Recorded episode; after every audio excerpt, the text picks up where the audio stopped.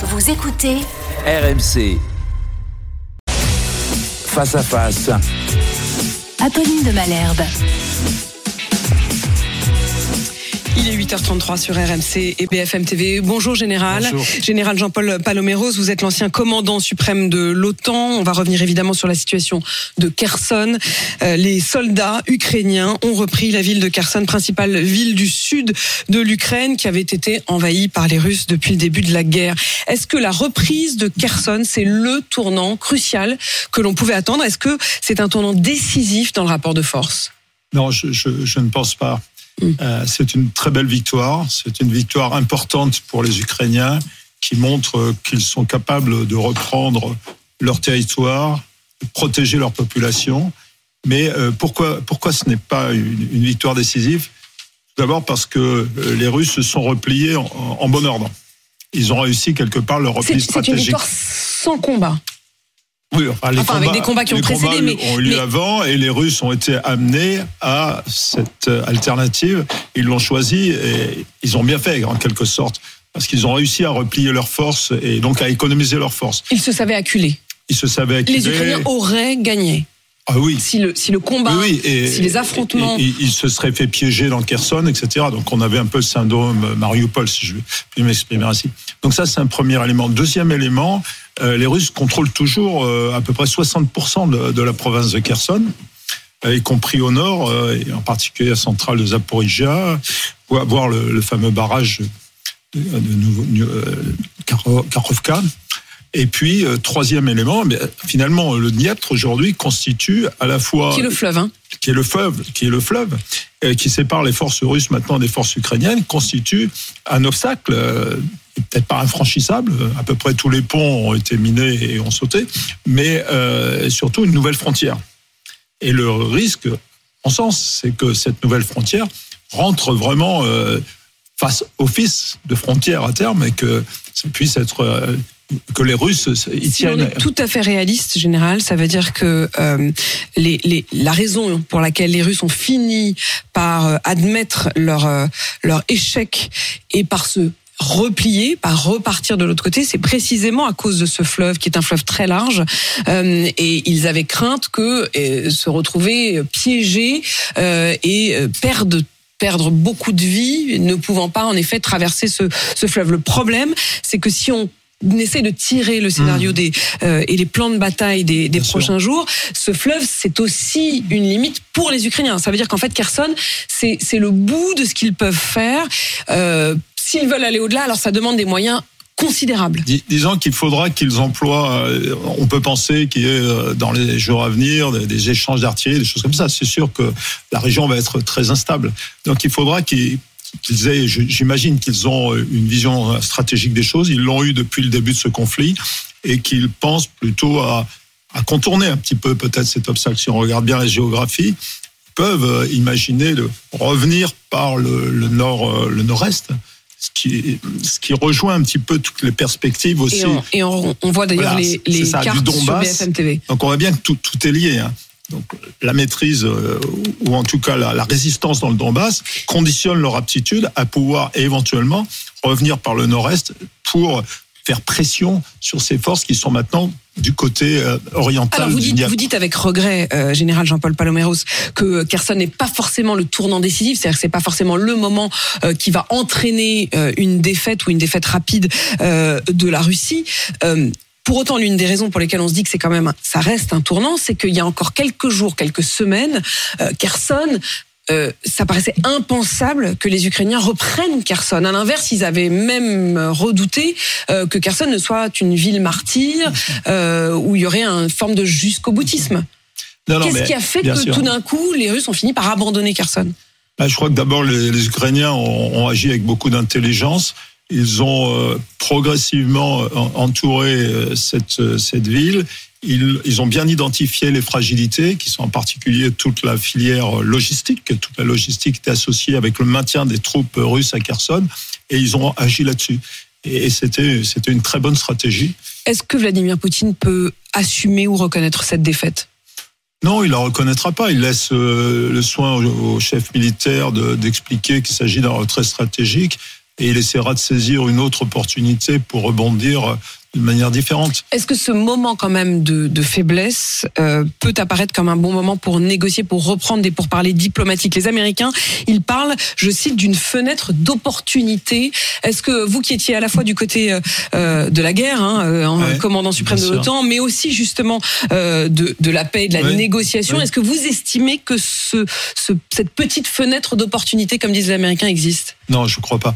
Les, les conditions ne sont pas ne sont pas réunies aujourd'hui. Euh, je veux dire, M. Zelensky ne peut pas accepter. On parlait de frontières euh, naturelles avec le Dieppe. M. Zelensky, en l'état, ne peut pas accepter cette frontière-là. D'un autre côté, les Russes, bah, ils peuvent, à la limite, eux, satisfaire. Ça, ça serait une réduction par rapport aux ambitions initiales de M. Poutine, mais pourquoi pas? Euh, ils sortiraient malgré tout grandis. Si, la guerre s'arrêtait aujourd'hui, les Russes auraient gagné euh, sensiblement, ils auraient gagné du terrain, ils auraient gagné des terres riches, etc. Donc, euh, ils auraient privé une partie, l'Ukraine d'une partie d'accès à la mer d'Azov, voire à la mer Noire. Par contre, les ambitions euh, folles de M. Poutine initiales, non, elles ne sont pas remplies, bien sûr. D'ailleurs, euh, Kherson, c'est aussi une manière pour les Ukrainiens d'arrêter l'expansion russe vers l'Est. On se souvient que Mykolaiv était sous la pression et qu'on pensait à Odessa. Donc ça, c'est quand même le côté positif, si vous voulez, de la prise de Kherson. Oui, parce qu'on vous sent quand même assez pessimiste, en tout cas sur la capacité de cette guerre à s'arrêter rapidement. Ben, quand on regarde tous les éléments, alors d'abord, il faut rappeler euh, ces chiffres euh, exorbitants qui, qui sont de, de, de sources américaines. On n'a pas les moyens vraiment de les contrôler, mais 100 000 tués et blessés d'un côté, militaire, 100 000 tués et blessés de l'autre côté. Enfin, une sorte d'équilibre dans la terreur, dans la violence. Euh, c'est, on se dit, ben, il faut que que ce soit les Russes ou les Ukrainiens ont, besoin de reconstituer leurs forces. Quoi, hein. et peut-être ce qui Est-ce que c'est au fond une victoire par épuisement? Non, c'est mieux, c'est mieux qu'une victoire par épuisement. C'est une victoire de de l'intelligence de, de- de- des Ukrainiens qui se sont préparés. Et ça, il faut le souligner. Les Ukrainiens, euh, en 2014, quand ils ont subi ce revers, quand euh, la Crimée a été annexée, depuis 2014, ils ne cessent de réfléchir à ce qui va se passer. Parce que eux savaient qu'un jour ou l'autre, Poutine reviendrait. Il n'y avait pas de raison qu'il s'arrête là. Et donc, ils se sont préparés. Ils ont préparé leurs forces. D'ailleurs, l'OTAN y a contribué et on en est très on, fiers. on va revenir sur la situation de, de l'OTAN et sur l'avenir aussi euh, de l'OTAN, mais encore un mot sur la menace russe, euh, parce que samedi, l'ancien président russe Dimitri Medvedev a à nouveau agité la menace nucléaire. Je le cite pour des raisons qui sont évidentes pour tous les gens raisonnables. La Russie n'a pas encore fait usage de tout son arsenal de moyens de destruction possibles. Et Medvedev qui euh, rajoute il y a un temps pour tout. Comment euh, est-ce que vous analysez cette, euh, cette prise de parole? Je crois que euh, M. Medvedev s'est classé dans le clan des extrémistes une fois pour tout. Ça doit être un, positionnement, à mon avis, qui est plus politique qu'autre chose, parce que c'est- il n'était pas sur ce ton-là quand il était lui-même au pouvoir. Euh, mais c'est pas du tout le ton que donne euh, ni M. Poutine, ni ses, ses généraux, ni ses stratèges. Donc, faut laisser à un politique le soin de faire une déclaration politique. Eh bien, euh, moi, j'ai l'impression que, si vous voulez, cette dimension nucléaire, elle a repris sa place et son, sa dimension stratégique, et c'est bien comme ça. que ça reste une arme stratégique Absolument. et non pas une arme euh, concrètement Voilà, utilisée. On ne sorte pas le nucléaire à tout bout de champ. Le jour où, malheureusement, on sortirait le nucléaire, ça serait irréversible. Euh, Général Jean-Paul euh, Paloméros, vous évoquiez euh, à l'instant l'OTAN et la fierté aussi de l'OTAN à prendre sa part, mais avec toujours cette limite qui est le soutien oui, le soutien actif non. Bah, le soutien des pays occidentaux, même au-delà de l'OTAN, il est, actif, oui, il faut qu'il le soit, parce que les Ukrainiens tiennent grâce, grâce à ce soutien de- depuis le départ. Donc, euh, il faut que ça continue. Il n'y a, aucun doute là-dessus. D'un autre côté, l'OTAN, euh, l'OTAN et aucun des pays de l'OTAN n'est engagé, des forces engagées sur le terrain. Donc euh, voilà, c'est la limite, c'est un petit peu cet équilibre qui a été trouvé. était- L'OTAN qui a été réveillée en quelque sorte, parce que quand on se souvient, et c'est vraiment aussi euh, là-dessus que je veux vous entendre, hein, je rappelle Jean-Paul euh, Paloméros que vous êtes ancien commandant suprême de l'OTAN, Euh, il y a trois ans, le 7 novembre 2019, Emmanuel Macron jugeait l'OTAN, je cite, en état de mort cérébrale. Euh, comment est-ce que vous jugeriez euh, l'état de l'OTAN aujourd'hui? Écoutez, euh, je crois que les, les meilleurs juges, ce sont les pays qui appartiennent à l'OTAN. Vous posez la question aujourd'hui aux pays baltes, à la Pologne, à la Roumanie. Ils sont très heureux d'appartenir à une alliance euh, qui est forte, qui est crédible et qui est défensive, qui est une alliance collective depuis 1949. Je crois que les Français comprennent encore mieux aujourd'hui que jamais combien c'est important d'appartenir à une alliance. La, défense de la France repose sur deux piliers. Ses intérêts vitaux, c'est la, la, dissuasion nucléaire, ça depuis les années 60, le général de Gaulle. Et de l'autre côté, cette appartenance à une alliance défensive. C'est là qu'il faut repositionner le rôle de la France. Donc, euh, l'OTAN ah, c'est endormi, non. L'OTAN s'est adapté. C'était l'essentiel de, mon travail à la tête de la transformation de l'OTAN. C'était de préparer l'avenir. Et on l'a fait en particulier avec les Ukrainiens et avec d'autres partenaires. Préparer les capacités futures, savoir comment collectivement améliorer ces capacités face aux menaces classiques, mais aussi aux menaces modernes. La cybersécurité, tout ce qui se passe dans l'espace, dans l'espace numérique, la guerre de l'information. C'est ça la transformation. Vous avez le sentiment que le, le, travail a été, euh, a été suffisant? Enfin, je veux dire, je reprends sur la question de la cybersécurité. Il n'y a pratiquement pas une semaine désormais, en tout cas sur le territoire national, sans parler même de nos voisins, euh, où il n'y ait pas une attaque nucléaire, euh, une, une, attaque, pardon, une cyberattaque au minimum suspecte, c'est-à-dire sans savoir forcément que les Russes sont directement derrière. Euh, il y a euh, parfois des institutions, il y a des départements, il y a des hôpitaux, il y a des entreprises euh, qui sont attaquées et on a un peu l'impression que là-dessus, on n'a pas les armes. On a les armes, on a des armes. Simplement, on, est dans une dans une guerre qui est asymétrique. Elle est asymétrique dans la mesure où, jusqu'à présent, la partie offensive, agressive, prend toujours le pas en quelque Vous pouvez tracer, mettre des barrières, des pare-feux. Il y a toujours, il y a des failles. Donc comment faire? D'abord, euh, se préparer ensemble, et c'est le, lieu de la coopération. L'Europe a un, rôle à jouer, puisque ce sont ses intérêts vitaux qui sont en, qui sont en cause. Et puis ensuite, réfléchir aussi à des moyens de, rétorsion euh, vis-à-vis euh, de de groupes dont on sait parfaitement qu'ils sont sponsorisés par nos amis chinois ou par, par les Russes. Donc, euh, on sait qui est derrière. Et, d'ailleurs, je Même remarque. Si pas forcément revendiqué. Je remarque que, bien sûr, on sait tracer et on sait identifier, authentifier. Mais euh, je remarque que le président Biden a eu une attitude très, très offensive depuis sa prise de pouvoir, où il a affiché très clairement la couleur vis-à-vis, par exemple, de M. Poutine. C'était à sa première réunion.